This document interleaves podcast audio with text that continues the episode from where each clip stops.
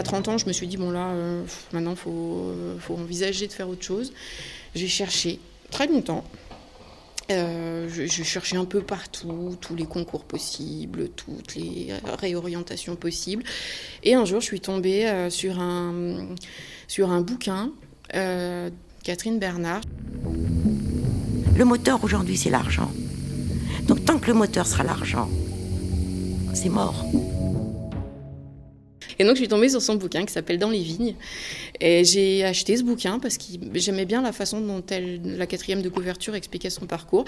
J'ai avalé littéralement son bouquin et, en fait, ça s'est fait mais hyper vite. Mon mari a rien compris. Hein. En une semaine, euh, j'étais chez mon voisin euh, Jean-Christophe Pellerin, qui est vigneron bio, biodynamie. Euh, je, je, lui ai dit bon bah alors voilà, j'y connais rien, j'ai pas de patrimoine, aucune expérience et j'aimerais faire, euh, j'aimerais essayer de voir si, si, ça me plaît, si qu'est-ce que tu en penses, comment. Et là, donc il, il s'est pas foutu de moi, ce qui est quand même déjà assez fantastique parce que moi je m'attendais à ce qu'il se moque. Et euh, il m'a dit, bah écoute, euh, vu, ce, vu ce que tu as envie de faire, moi je serais toi, j'irais voir Raphaël Bartucci à Mérignac. Il a des vignes qu'il a plantées petit à petit sur des années et des années. Son petit matériel, euh, il fonctionne super bien. Tout est adapté à sa capacité physique, à sa façon de travailler. Il m'a dit, je pense que ça devrait coller. Et ni une ni deux, hop, j'ai appelé Raphaël. Il m'a dit, bon, viens, euh, matin, 8h30. Je me suis pointée, je lui ai expliqué. Il m'a dit, ben, tu as un truc de prévu aujourd'hui? Non. Eh ben, tu viens avec nous.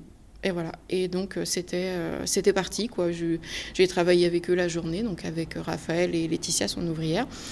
Et c'était c'était fantastique. C'était vraiment je sais pas, comme un pas dans un autre monde, quoi. Alice qui tombe dans le trou du, du lapin.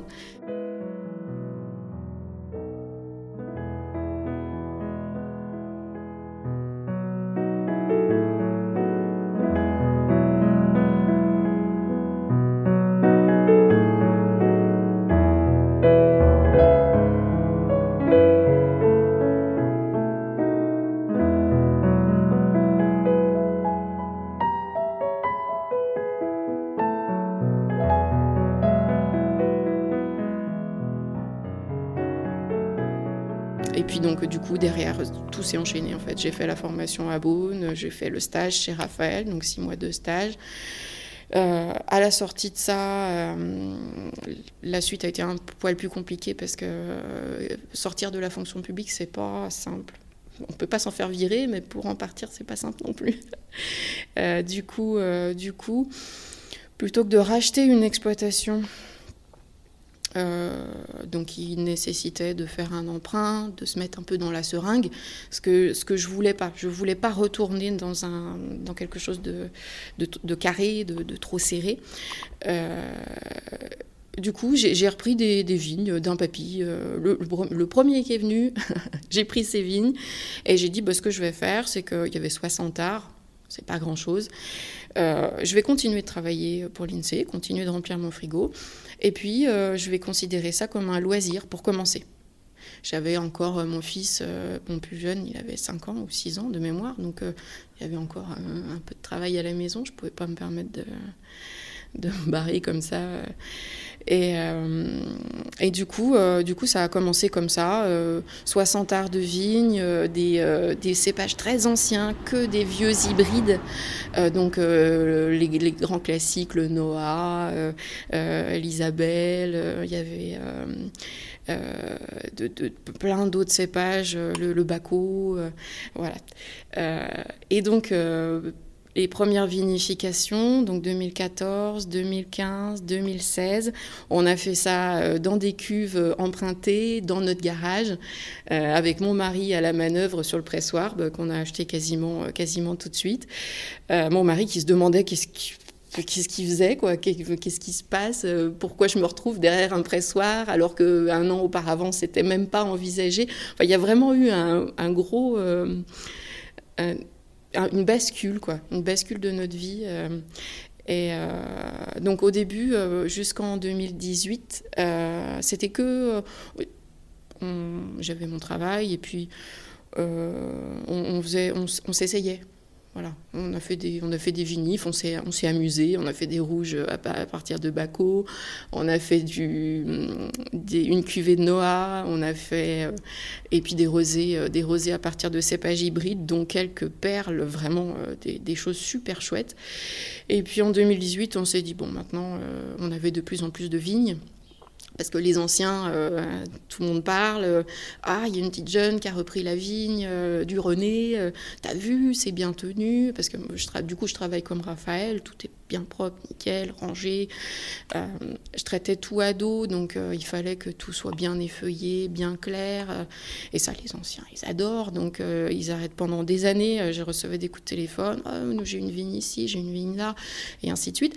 Et en fait, petit à petit, entre 2014 euh, et, maintenant, puisqu'on continue d'intégrer des, parcelles, on, a récupéré euh, des parcelles donc, qui étaient dans des familles euh, ici, hein, donc, qui, étaient, qui servaient à faire du vin pour la famille. Ce n'est pas des parcelles qui servaient à faire du vin pour être commercialisées. C'était vraiment des, parcelles de familles.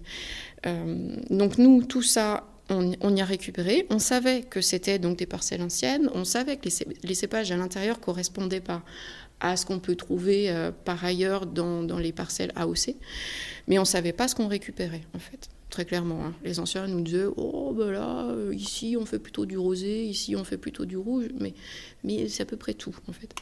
Et euh, en 2018, de mémoire, ou 2017, je ne sais plus, non, ça doit être 2017, on a eu euh, le passage des ampélographes de l'INRA, euh, qui était euh, Savoie, Bugey, Jura, qui cherchaient des, cépages anciens ou des vieilles versions de cépages clonés. et donc ils sont venus, ils sont venus faire un tour dans les vignes et ils ont repéré tous les cépages, ils nous ont donné des noms. C'est ce qui nous manquait en fait. Ils nous ont donné des noms, ils ont dit bon ben, ça c'est du ribier, ça c'est la gueuche, ça c'est le corbeau et ainsi de suite. Et nous on a complété toutes ces informations avec euh, le savoir de quelques anciens qui, savaient, qui arrivaient quand même à peu près à reconnaître. Euh, on a récupéré des informations aussi sur, euh, sur les cépages et les hybrides qu'on avait, comment, comment les tenir, comment faire en sorte que la qualité soit là, euh, comment, comment les vinifier, parce que c'est vraiment des cépages atypiques. voilà. Et donc en 2018, on a, on a dit, ben go, on crée l'entreprise et on se lance. Voilà. Et donc le premier millésime en vente, c'est en 2018 avec, euh, on, a fait, euh, on a fait deux, sur le 2018, on avait fait deux, deux catégories de vins. Une catégorie euh, que, qu'on pourrait qualifier d'archéologique, redécouverte, donc avec que des cépages anciens, en blanc, en rosé et en rouge. Et puis une catégorie, enfin, des vins plus classiques avec Pinot, Gamay et Chardonnay on est parti sur cette, sur cette idée, histoire de, histoire de présenter des vins classiques et des vins un peu moins classiques. Parce que notre difficulté, c'est quand on présente des vins atypiques, euh, les clients savent jamais si c'est atypique parce que c'est vinifié bizarrement ou si c'est atypique parce que c'est euh, réellement atypique. Donc on, a fait des cuvées classiques pour dire oui, c'est bon, la vinification c'est ok. Ce que vous goûtez là, c'est vraiment différent parce que le raisin... Euh, et comme ça.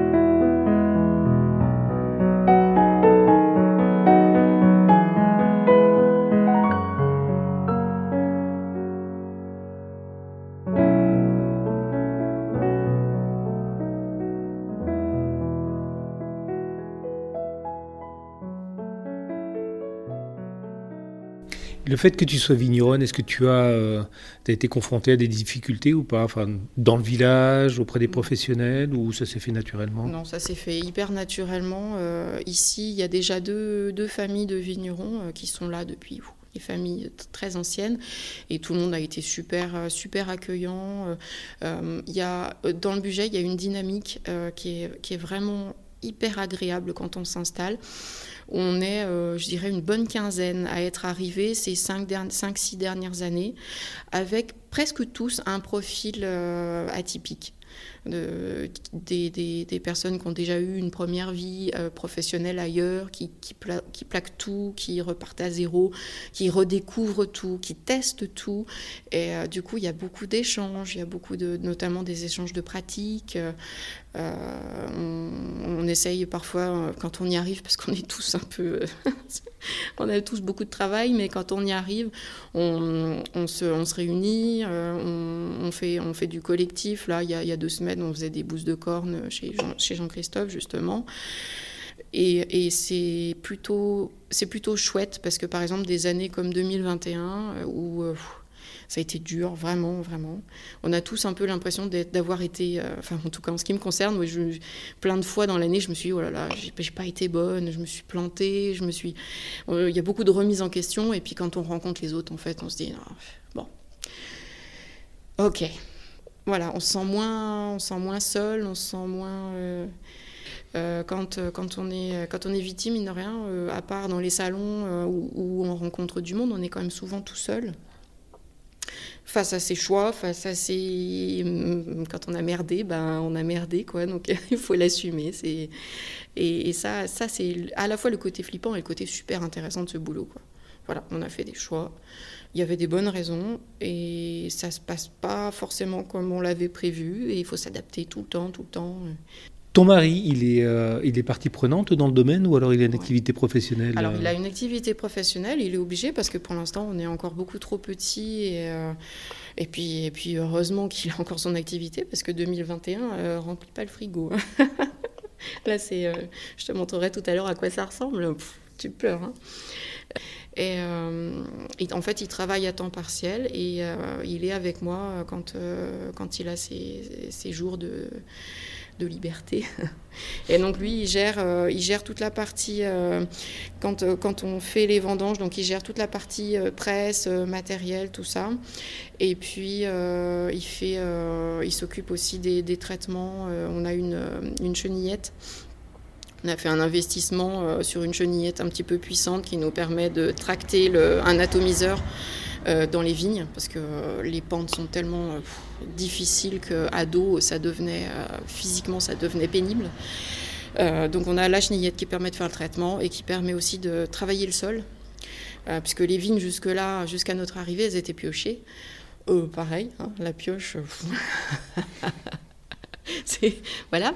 Donc euh, un coup de griffe, c'est pas mal aussi. voilà, donc il gère, il gère la machine parce que hum, vraiment, je te montrerai, on a des vignes, euh, voilà, la machine. Il faut avoir des bons mollets. Ah bah il faut. Puis quand euh, oui, il y a des dévers, il y a des pentes extrêmement fortes, il y a des passages un peu compliqués à négocier, des vignes très étroites, puisque elles étaient plantées à largeur de cul de cheval, hein, donc euh, très étroit, voire même un peu moins. Des fois, on est à 80 cm d'espacement. donc oui, manipuler la machine. il faut que je prenne, il faut que je mange plus de viande.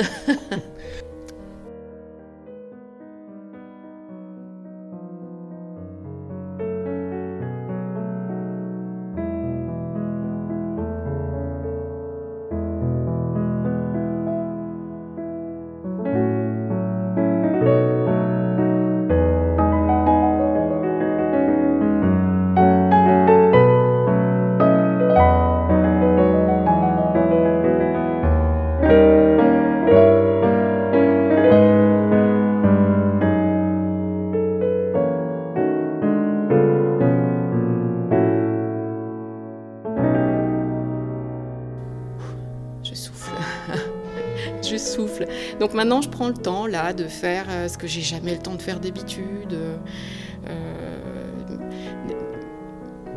d'être plus en phase et puis, euh, et puis profiter du moment. voilà, plutôt que de toujours courir après le temps, profiter du moment. Et c'est vrai que ça, c'est le fait qu'ils me soutiennent à la fois moralement, comme des années comme cette année, et, financièrement, c'est quoi. Ça c'est une valeur gigantesque. Et donc effectivement, euh, euh, c'est pour ça que c'est pour ça que depuis 2019, il apparaît sur les étiquettes parce qu'on s'est dit, euh, c'est pas lui qui a créé l'entreprise, mais elle n'existerait pas s'il n'était pas là, quoi. Donc il faut qu'il soit sur l'étiquette. Donc sur l'étiquette, on a Maud et Sébastien Blech.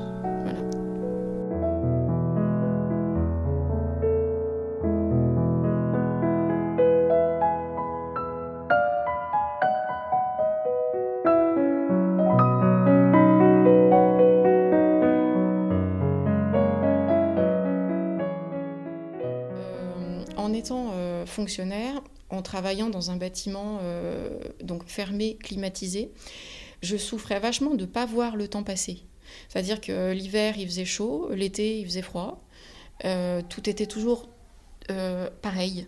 La luminosité était la même, puisque les vitres réfractent le soleil, tout ça. le fait que tout soit toujours identique, justement, on ne voit pas le. Il n'y a plus de cycle, il y a plus de. On, est perdu, en fait. Euh, et, là, chaque, chaque temps est marqué, chaque étape, on passe à la suivante. Il y, a, il y, a, vraiment quelque chose de très humain, je trouve. En tout cas, moi, dans mon mode de fonctionnement, ça correspond parfaitement à ce dont j'ai besoin.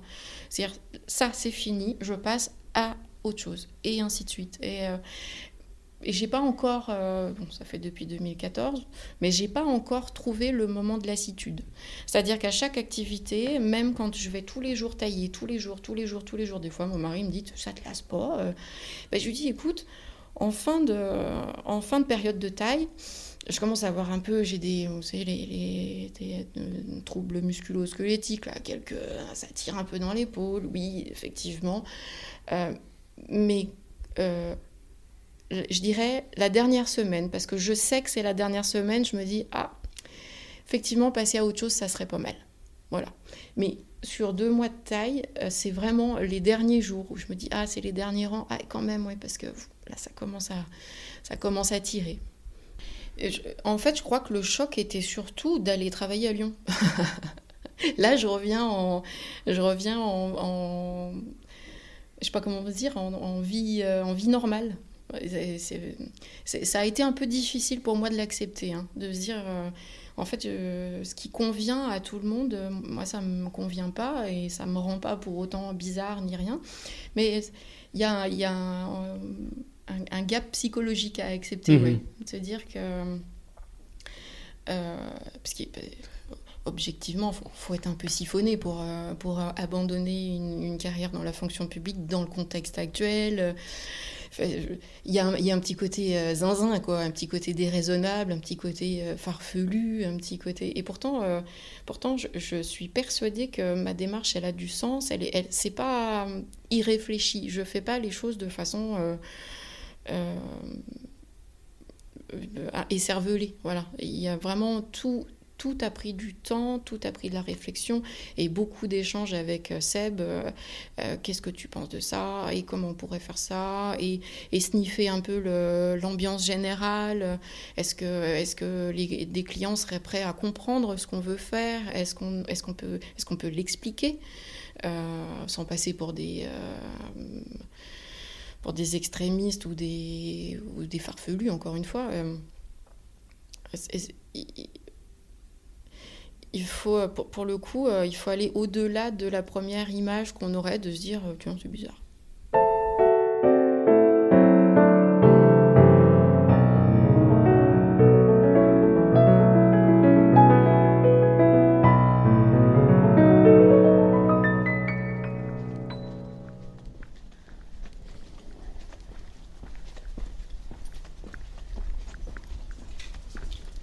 Bonjour.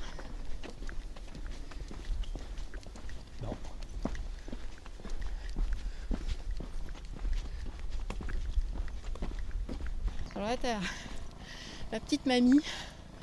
C'est une des plus anciennes vignes d'ici. Euh, j'ai aucune idée de l'âge qu'elle peut avoir. on voit là que les, troncs sont, sont pas bien gros, tu vois, pour des, des très vieilles vignes. On pourrait s'imaginer des troncs cathédrales.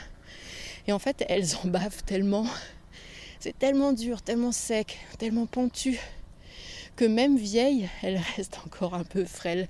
Ici, c'est de la mondeuse et de la jacquère, euh, tout mélangé. Donc, euh, pareil, il hein. n'y a pas deux pieds qui se suivent qui sont identiques. Alors, quand on vendange ici, les vendangeurs sont malheureux parce qu'il faut passer une première fois pour le rouge et une deuxième fois pour le blanc. Donc, quand ils sont montés une première fois, qu'ils ont fait la descente et que je leur dis faut remonter une deuxième fois, là, ils m'en veulent. là, ils m'en veulent. Une idée de l'âge de, cette vigne?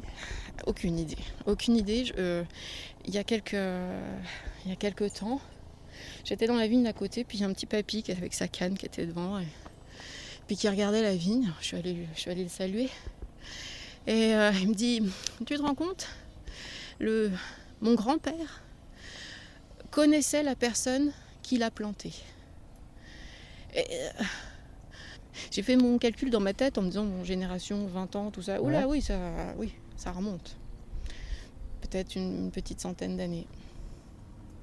Et c'est une vigne qui, euh, oui, qui tient le coup, qui est pas. Euh, il faut, il faut la, il faut la, la traiter comme, comme une petite princesse, quoi faut y aller tout doucement, celle-là faut la piocher à la main. De toute façon, tu vois, tu peux pas passer avec un, avec un engin ici.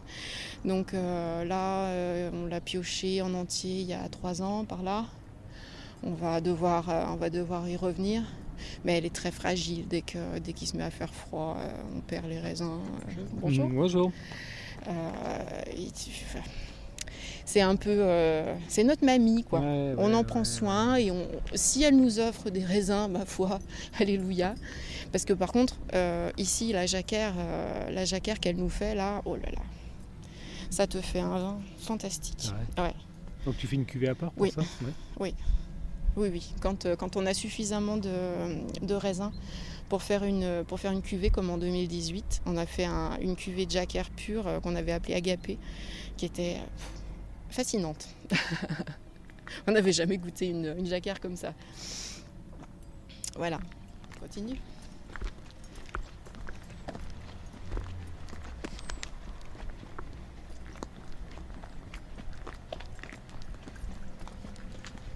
Donc là voilà, un bel exemple. Je trouve que là c'est assez drôle. Ah ouais, c'est très drôle. T'as la taille des feuilles. Ah oui, c'est surprenant. Hein voilà. Donc ça, tu, saurais reconnaître les cépages? Non. Non, non, non j'en suis, pas capable. J'en suis pas capable. Euh, le, seul que je suis capable de reconnaître, euh, c'est euh, le grenache. Et c'est parce qu'il a des bois gigantesques mais il fait pas de raisin. Hein. Celui-là, il y, a eu des, il y a eu des tentatives, mais il fait pas de raisin. Donc ici, en fait, tu vas trouver euh, des, cépages, euh, des cépages qui étaient donc là euh, chez nous avant l'arrivée de l'AOC. Tu vas retrouver des cépages hybrides et tu vas retrouver toutes les plantations qui ont été faites par la succession de, de de vignerons qui s'en sont occupés, et notamment le dernier vigneron, euh, Jean Rapado, qui était, euh, qui, oui, qui était espagnol et qui euh, ramenait des, pieds de vigne de ses, de ses balades dans le sud de la France et en Espagne. Et donc un petit peu partout.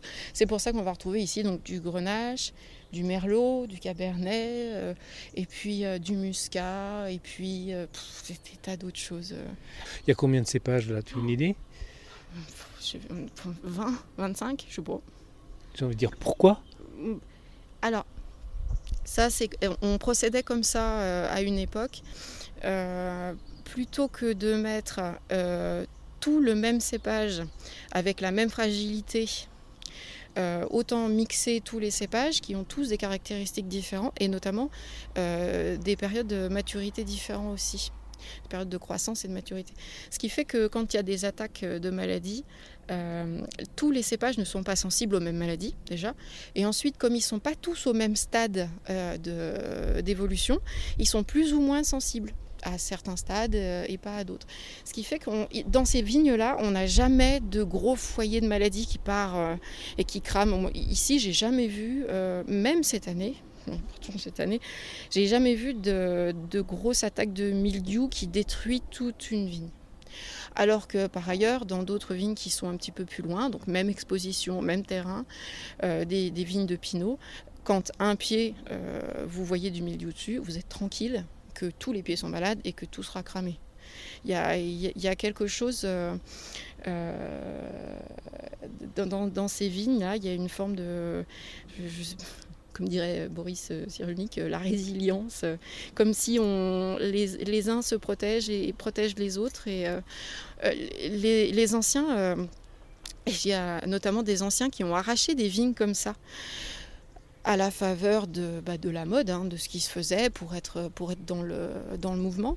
Donc on a arraché des vignes comme ça pour planter des, euh, des vignes entièrement de Pinot ou entièrement de Gamay ou entièrement de Chardonnay et qui, et qui disent tous la même chose. Ils disent on regrette, on regrette parce qu'avant, avec nos vignes, on avait toujours une vendange, quoi qu'il arrive.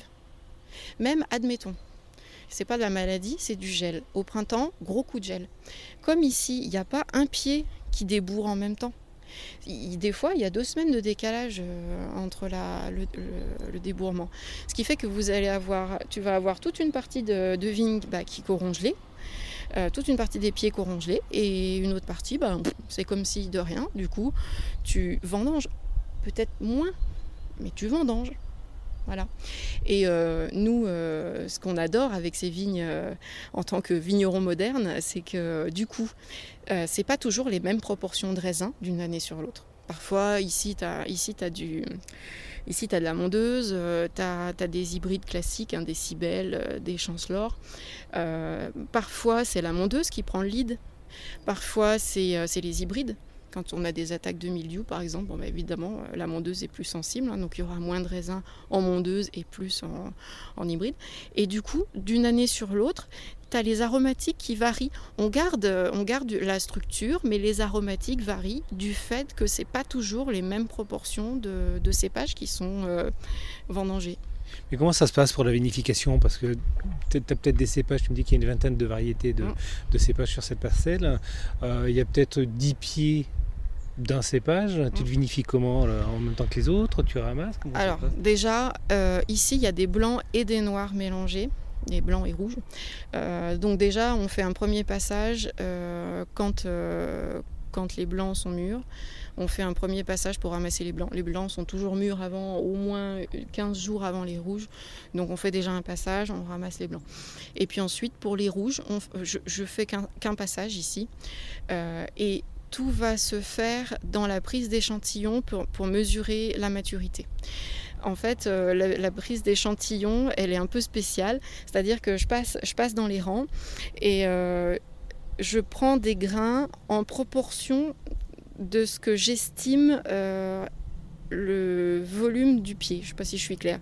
Comme, je sais que tout n'est pas mûr en même temps, je sais que quand je vais prendre mes échantillons, il va y avoir des grains mûrs et des grains pas mûrs. L'idée, c'est que mon échantillonnage soit représentatif de la, de la parcelle. C'est mon petit côté statisticienne. Hein. faut bien avoir été marqué. Euh. Du coup, euh, quand, euh, quand par exemple je vais, à l'occasion de mon prélèvement aléatoire, je dois prendre un grain sur un pied qui donne pas grand-chose, je vais prendre juste un grain. Mais si dans mon, prélèvement aléatoire, je tombe sur un pied qui est très chargé, du coup, j'en prendrai deux. Voilà, et ainsi de suite, pour que ça soit à peu près représentatif de ce qui se passe sur la parcelle. Et du coup, euh, je, vais obtenir, euh, donc après avoir fait mes, analyses de sucre, je vais obtenir un, taux de sucre moyen, une maturité moyenne. Donc je regarde aussi les pépins, je regarde aussi le pédoncule de la grappe et tout ça. Il y a, plein d'autres euh, plein d'autres indices qui, qui disent si c'est bon ou pas. le fait est que même quand on a un, taux de sucre qui est très satisfaisant, que, tout globalement a l'air mûr, on a quand même enfin, tu pourras euh, le, goûter parce que j'ai des bouteilles d'ouvertes, on a toujours une acidité euh, qui, qui, donne la fraîcheur en fait sur, sur les rouges. On a toujours cette acidité qui est donnée par les quelques cépages qui n'étaient pas complètement, toi, il restait encore un peu de, voilà, et ben ça, ça te, ça va donner à, au rouge un, une sorte de, de tenue, voilà. En fait, t'as jamais le même vin? Non, jamais. Formatage n'existe pas ici. Ah non. non, mais surtout que là, tu vois, il y a eu, euh, si on monte un peu, tu vas voir, il y a eu pas mal de pertes. Les, gros coups de chaud euh, des, de 2019 et 2020 ont entraîné pas mal de pertes. Et puis, je dois bien le. C'est aussi un peu ma faute. Tu vois, là, il y, a des, il y a des trous, il y a des endroits où, à la vigne. Euh, elle n'y arrive plus. Donc ça, c'est, ça va être tout à, replanter. Donc euh, je, vais d'abord voir avec les, voisines. Toi, par exemple, celle-là, bon, elle est encore, elle est pas, ça sera pas pour cette année, mais l'année prochaine, si ce bois-là, donc ce qui va sortir ici, l'année prochaine, si c'est plus costaud que ça, parce que ça c'est un peu, c'est maigrichon. Hein. Mais si c'est plus costaud que ça, je vais m'en servir pour faire une marcotte et, la, et remplacer ce pied-là. Qu'est-ce qui lui est arrivé à celui-ci? Alors tu vois, je, moi je vois tout de suite ce qui s'est passé. Là, il y a eu une marcotte de fête qui va loin, qui va loin. Tu vois, elle, elle va jusque là et qui alimente a priori celui-là. Et tu vois, celui-là, il est tout faiblard. Qui a été, regarde, de nouveau marcoté. Donc là, ça revient dans le sol pour ressortir ici. Autant te dire Ah, que. non, alors, depuis un pied d'origine, tu as, as deux, combien de ponts? Trois. Ponts. Ça T'as fait trois. trop. Donc il s'épuise. Le papy, le papy qui a fait ça, il, il a été un petit peu optimiste. du coup, la sève, tu vois, elle va jusque là, elle fait sortir trois bidules, mais surtout, elle va tout au bout en fait. La sève, la sève dans la vigne, ça fait toujours ça. C'est toujours ce qui est tout au bout qui va, euh, qui va, qui va donner. Donc, elle, en fait, elle sert à elle. Donc ça veut dire que tu, idéalement, faudrait couper ici Non. pour que lui soit autonome Tu peux et éventuellement celui-ci. Tu peux pas. Le principe de la marcotte, c'est que tu as ici un pied qui a été greffé, donc qui est résistant au phylloxéra. La marcotte ici, elle va refaire des racines ici, mais là, du coup, tu es en franc de pied. Du coup, si tu coupes la marcotte là, lui, il va choper le phylloxéra. Ah. Si tu coupes la marcotte ici, lui, il va choper le phylloxéra. Donc là, si, tu, si, si je coupe là-bas, je tue celui-là et celui-là. Toute la, toute la rangée. J'y touche Je- pas. Pas. Par contre, ce que je vais faire, si je peux, c'est refaire une marcotte de ce pied là-bas, si- s'il arrive à reprendre un peu de punch. Et, et- et à la place, à côté, je sais pas, je vais couper cette, je pense que je vais couper cette cornette là et je vais me mettre ici. La marcotte, je vais la mettre là de sorte que j'aurai un pied qui donne ici. Et ça, en fait, c'est un peu comme si c'était un tronc, un tronc déporté, quoi. Et tu vois, je, je viens de voir là, j'ai laissé un ici. J'ai laissé ça. Ça, ça. ça va super bien, ça, pour faire une marcotte. J'ai laissé ça, donc je vais, le- je vais le plier pour remplacer ça. Et une marcotte, il faut combien de temps pour qu'elle pour qu'elle prenne? Un an. Tu l'as. Je vais faire ça cet hiver. Au printemps, euh, ça, va, ça va repartir. Et puis, euh, dans la- dans l'année, on peut avoir des raisins. Ça va super vite. Et en fait, ici, tous les pieds, quasiment tous, sont maintenus comme ça. Il y a des marcottes de partout. Alors, la difficulté, c'est quand on passe à des broussailleuses, de ne pas casser la marcotte. Voilà. Parce que si on la casse, on tue. euh, Et euh, t'aurais pas intérêt à faire un, enfin, je veux pas dire un conservatoire, mais euh, protéger, faire des marcottes et puis les isoler dans une, une parcelle pour. Alors, euh, moi, j'ai- pas le temps. Euh, Jusqu'à maintenant, tu vois, ça fait que depuis le mois de juillet que j'ai un petit peu de temps. Euh, c'est en fait Jean-Christophe Pellerin qui, fait ça, euh, parce qu'il est passionné de ce genre de choses. Donc lui, euh, il a les références de où sont chacun des pieds, puisqu'on a... L'INRA nous a fourni une sorte de fichier avec rang par rang, pied par pied, les, numéros et les références. Il sait que s'il veut venir chercher des bois, il n'y a pas de problème. En général, il m'appelle, il me dit ah, j'irai bien chercher du ribier, j'irai bien chercher ci, ça. Et donc il prend des, il prend des bois, il fait, il fait tout le boulot et c'est lui qui a, c'est lui en fait notre conservatoire déporté. voilà. Donc moi je sais par exemple que pour, les prochaines, pour les prochaines plantations, si ça nous intéresse, on voit avec lui, il, a, il a les bois, les, tout est... L'idée c'est de remplacer à l'identique ou alors... Je regarde comment, euh, comment les pieds se comportent euh, avec les nouvelles, euh, avec les nouvelles mm, conditions météo. Il mhm. y, y, a des pieds qui, qui s'en sortent très très bien. qui sont très intéressants. Par exemple, le ribier, c'est vraiment très très intéressant. C'est-à-dire que c'est des les, les, vignes, on, les anciens appelaient ça le des raisins de tailleur de pierre. En fait, ça servait à faire euh, les vins très peu alcoolisés pour les travailleurs de force. Ça fait des grosses grappes, euh, très peu sucrées, mais qui résistent à tout. Mais alors à tout, même, même en 2020, où on a eu chaud, on a eu chaud, mais les, les pinots, euh, ils étaient tout ratatinés, on avait beau presser, il n'y avait rien qui sortait, c'était horrible. Le ribier, euh, il était beau, il était bien gonflé, il était aucune difficulté. Et des années chaudes comme ça, le ribier fait du sucre. Il faut qu'il fasse chaud. Techniquement, ça doit être quand même le, un casse-tête pour la taille. Non, à la limite, tu, tu, tailles avec un, papier à la main pour identifier chaque cépage et euh, c'est pas simple. C'est pas, c'est pas simple. Alors euh, ici, euh, tous les pieds ont été redressés. Je sais pas comment on peut dire. Initialement, en fait, toute cette vigne, elle était sur sur échalas. Donc là, tu vois, tu as, deux, deux cornettes de, de vieux bois. en fait, à la base, il y en avait deux autres comme ça. Et euh, le papy, euh, quand il a repris la vigne, donc il y a 30 ans peut-être, il a coupé, il, a, il les a alignés, c'est-à-dire qu'il a coupé tout ce qui sortait du rang et il a gardé ce qui pouvait pousser sur un fil et il a mis un fil. Rien ne dépasse. Voilà.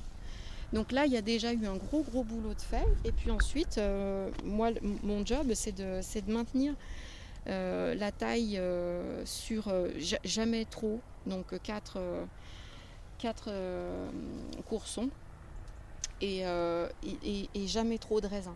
Parce que ça, c'est des vignes qui pourraient faire des rendements sans limite. On, pourrait, on pourrait faire énormément de raisins avec ces vignes-là. Mais ça, n'aurait aucun intérêt. Ce serait des raisins fades, pas bons. Le résultat serait complètement inintéressant. Là, il faut maintenir, euh, il faut maintenir des rendements euh, relativement faibles. Il faut, euh, il faut couper très court. Il faut bien limiter, monder, enlever les raisins quand, on voit que ça fait trop. Et seulement à cette condition, tu obtiens de la qualité, tu obtiens des aromatiques sympas. Tu veux monter là-haut pour voir le village?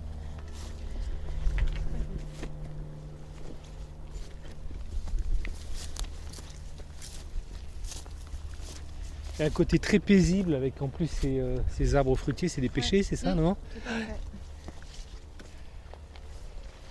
Oui, oui, bah normalement, euh, les vendanges ici, c'est un petit côté jardin d'Éden. Euh, il y a des fruits partout, des figues là-haut, il y, a des figuiers dans tous les coins, il y a des fraises un peu partout, pareil dans les, dans les espaces non plantés. Là-bas, il y a des kiwis. Il y a un amandier aussi. Et ça, c'est venu comme ça ou c'est toi qui les as, plantés volontairement C'est les deux, les deux papis euh, qui, faisaient la, qui faisaient la vigne avant. Un des deux euh, était euh, pépiniériste. Et donc, il, son truc, c'est la greffe. Il mhm. greffe les arbres. Là, par exemple, il a il a greffé un amandier sur un poirier, je crois. D'accord. Euh, et, donc ils ont fait plein d'essais, il y en a un petit peu partout. bon, là du coup, euh, c'est un petit peu à l'abandon. Les, euh, les serres, là, on va les enlever. Et puis surtout, moi, tous ces arbres, ça me permet de me mettre à l'ombre quand vraiment ça tape trop. Tu vois, ici, l'été, c'est... Ouais, ouais. Et donc bah, là-haut, euh, là-haut, il y a un chemin qui monte encore. euh, donc il y, y a plein de fruitiers. Et puis tout là-haut, euh, il y a euh, 250 mètres carrés de plants de fraises. donc quand on, quand on travaille ici, quand on est dans les travaux en verre et tout, de temps en temps, il y a des échappées vers les, les pieds de fraises. Ah, t'es où? Je suis dans les fraises. ok. La parcelle avec la machine, ça va à peu près. Mais quand tu commences à, t'intéresser à celle-là, là-bas, où tu tiens pas debout dedans, c'est-à-dire que debout déjà, comme c'est que du galet, euh, parce que oui, on n'en a pas parlé, mais ici en fait on est sur un bourrelet glaciaire. Donc euh, on se rend pas compte parce qu'il y a les arbres là-bas, mais en fait la vallée elle est juste en dessous là. Et les vignes qu'on a qui sont dans la petite vallée là, qui est là, qui est une vallée ben, paradisiaque. Il n'y a rien ni personne, pas un bruit, c'est sauvage, c'est magnifique. Là-bas, euh, on est en calcaire parce qu'on est sous une falaise. Et donc là, par contre, c'est c'est saillant, c'est c'est des angles bien vifs.